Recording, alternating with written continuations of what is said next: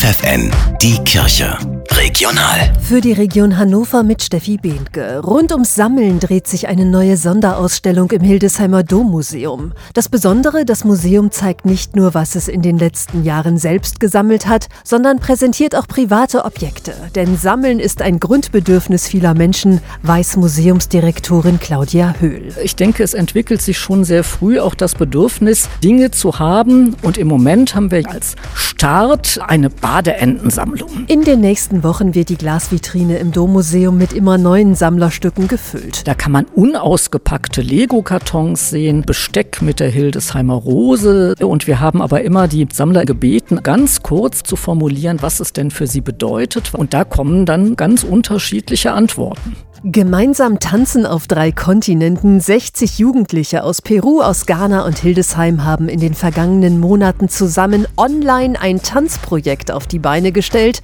Möglich gemacht durch die Vincentinerinnen, den Verein Hibeki und die Tanzschule Ars Saltandi in Hildesheim. Und sie haben sich über das Tanzen näher kennengelernt, sagt Martin Schwag vom Förderverein der Vincentinerinnen. Und es entstanden dann schon auch Fragen, was heißt das eigentlich, in einem Kinderheim in Peru zu wohnen? Oder wie sieht eigentlich eine Schule aus in Norden von Ghana. Und es war eine unglaubliche Neugierde und so eine wunderbare Lust, die Welt kennenzulernen und gleichzeitig dieses Element Tanz auszuleben. Die Jugendlichen, mit denen ich direkt sprechen konnte, hier wie dort, die waren schlicht begeistert. Das Ergebnis könnt ihr sehen am 23. November um 17 Uhr bei den Vincentinerinnen. Der Eintritt ist frei.